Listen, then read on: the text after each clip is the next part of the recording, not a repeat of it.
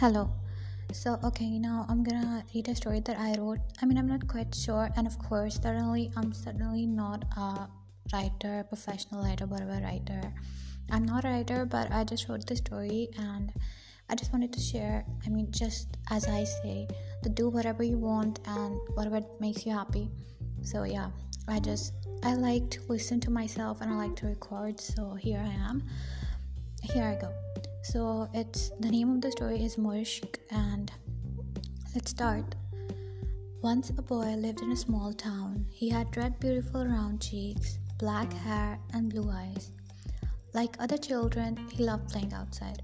His parents were town folks and did not have a big fortune. His father used to work as a teacher and his mother was a housewife.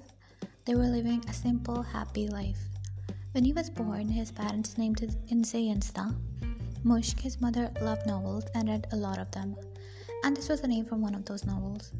When she was a child, she always thought of what she is deprived of and always decided to be the best mom in the world.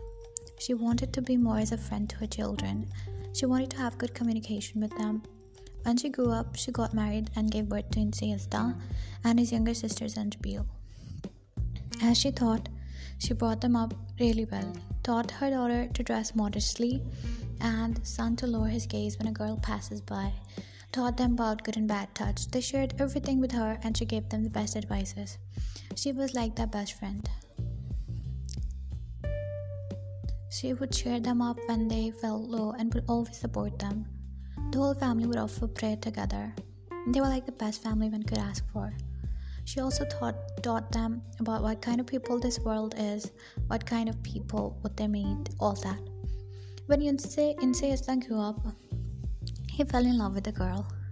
He told his mother she asked to meet her. When she went there to meet her, the girl said she wanted to talk to his mother alone, so he left them alone. She was basically just jealous of the mother son bond.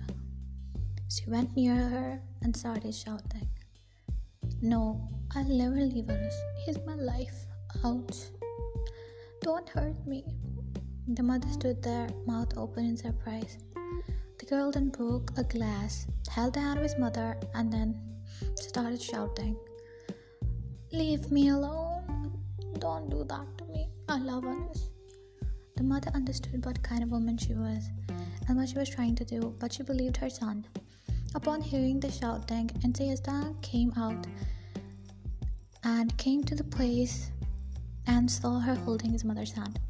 She instantly acted if his mother was holding her hand, and all that really happened. She came near him and told him that his mother slapped her and all the drama. But the mother stood there, still believing her child would come to her. She had firm belief in Allah Almighty. Anas, on seeing his mom instantly pulled away from the girl and went to his mom, apologized, and asked if she was okay. He went ahead to insult the girl, but his mother stopped him. What she said was so heart touching that it brought tears in his eyes. Her golden words were My son, I'm your mother. I carried you for nine months in my womb. You were like a little seedling which I caressed and fondled so much, and it grew into a tree. Please stop there. I always taught you to respect women and lower your gaze when she passes by. Today, you fell in love with one, and I asked to meet her. I stood here still because I believed in my son, in all the sweat and pain I went through for you, because you returned me with love, respect, everything a mother could ask for from a son.